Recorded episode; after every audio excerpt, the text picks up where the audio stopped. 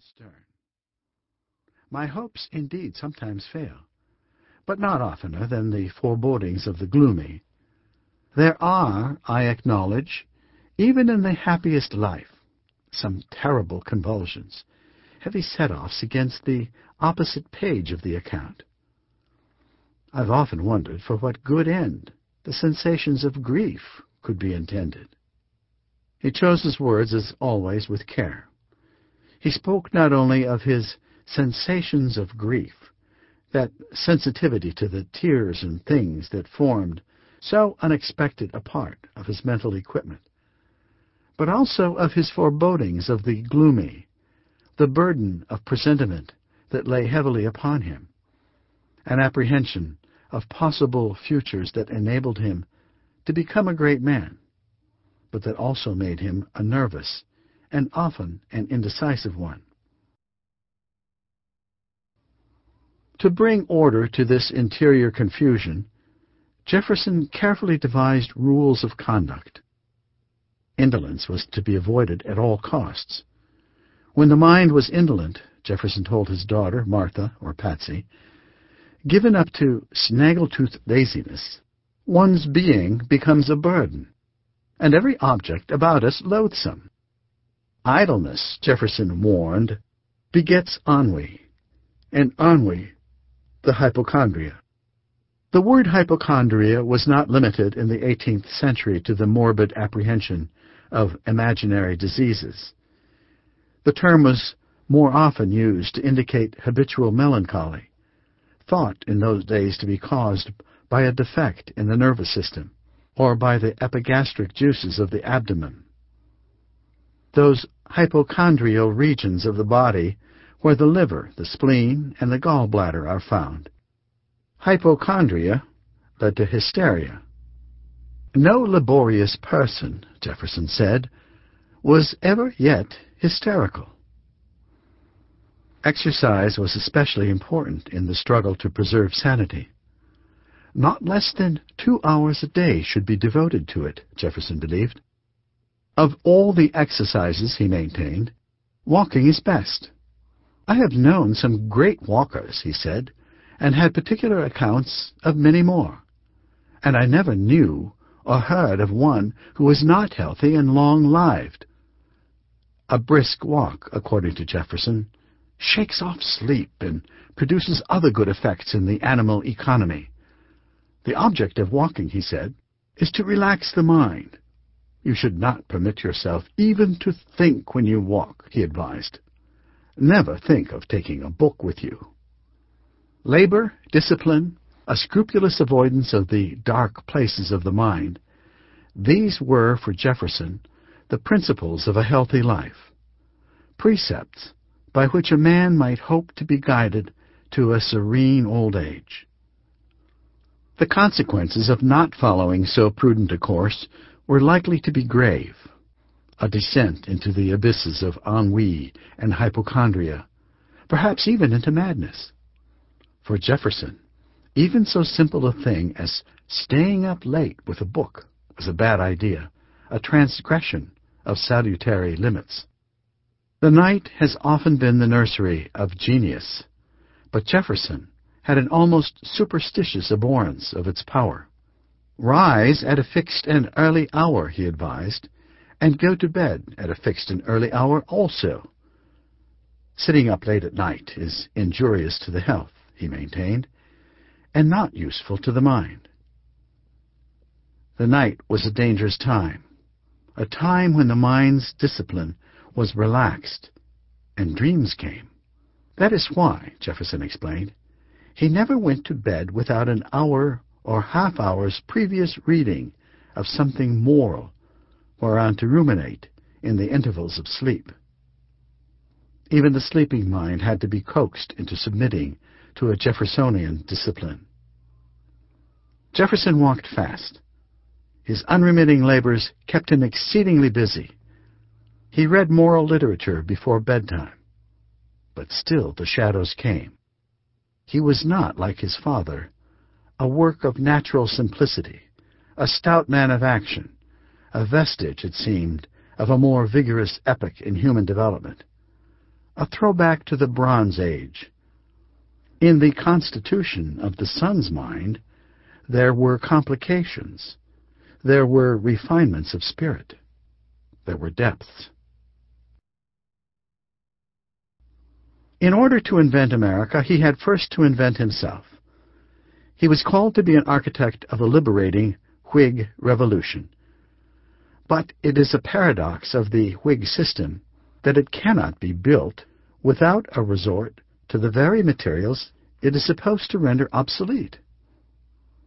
Jefferson dedicated his life to freeing men, not only from the forms of oppressive authority, but also from the varieties of mystic craft.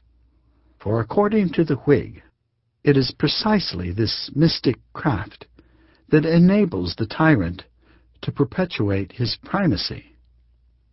"I have," Jefferson said, "sworn upon the altar of God eternal hostility against every form of tyranny over the mind of man."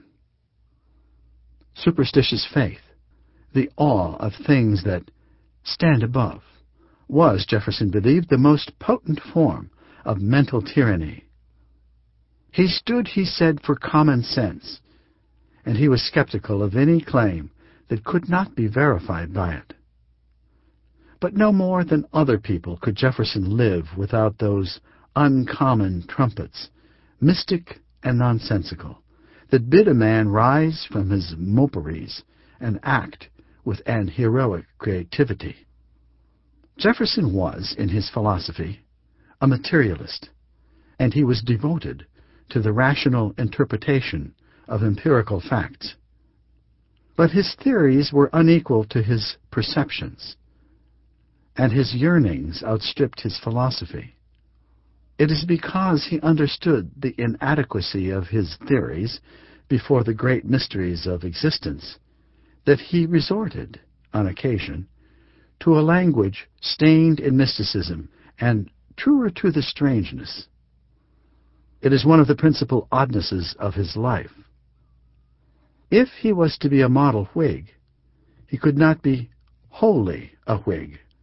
To build the modern Whig world he dreamed of building, he would have to do more than act commonsensically in the universe his heroes, Bacon, Newton, and the other grandpas of the Enlightenment, had painted for him.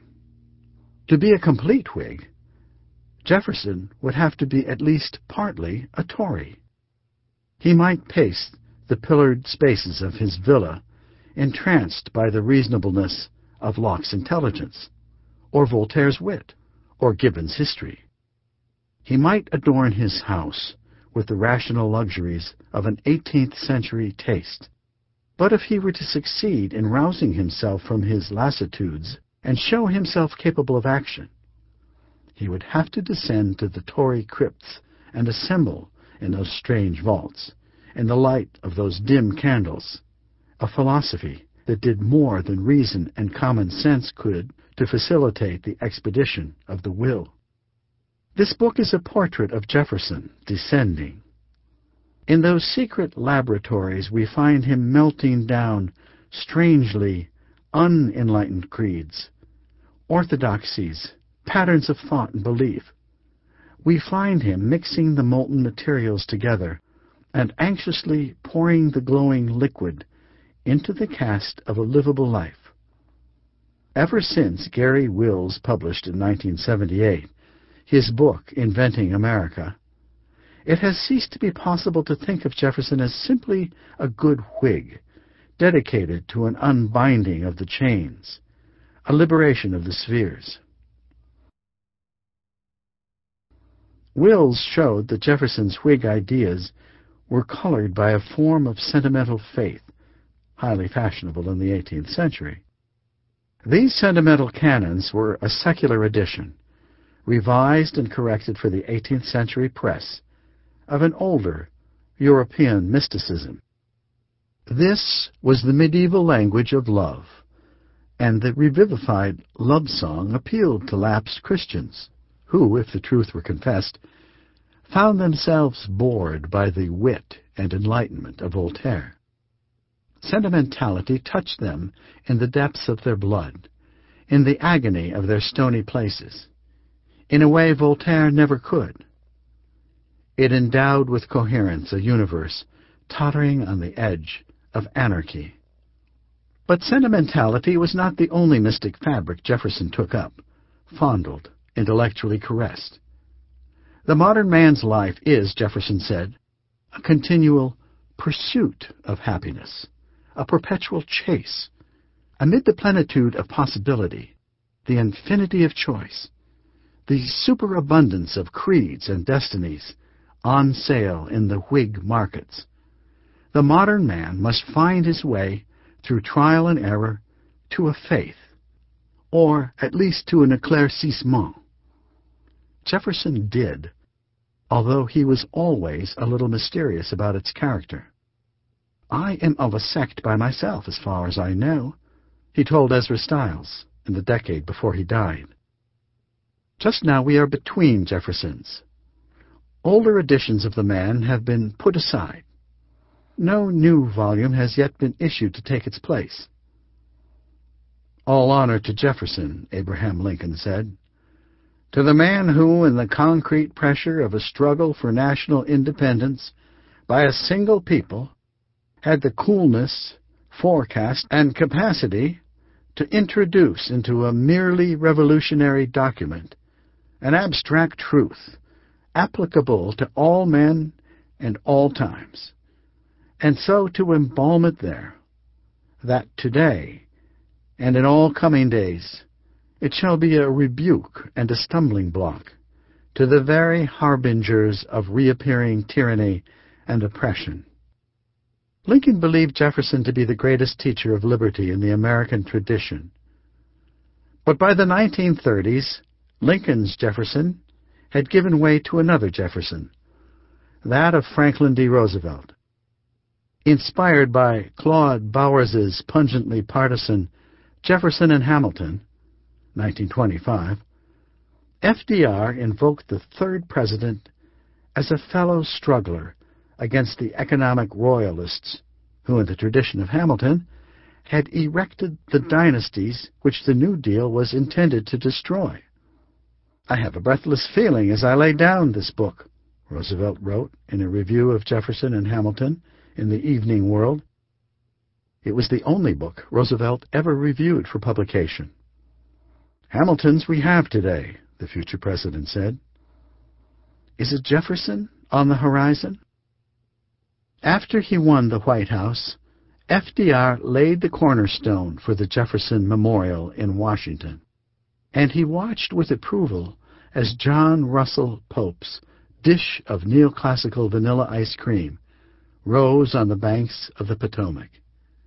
Each April, on the anniversary of his hero's birth, the president dispatched a courtier to Monticello to lay a wreath at Jefferson's tomb. Roosevelt's Jefferson, a New Deal tribune of the plebs, was succeeded by the Jefferson of the post-war Imperial Republic, the idol of the bright, confident men who made the American century.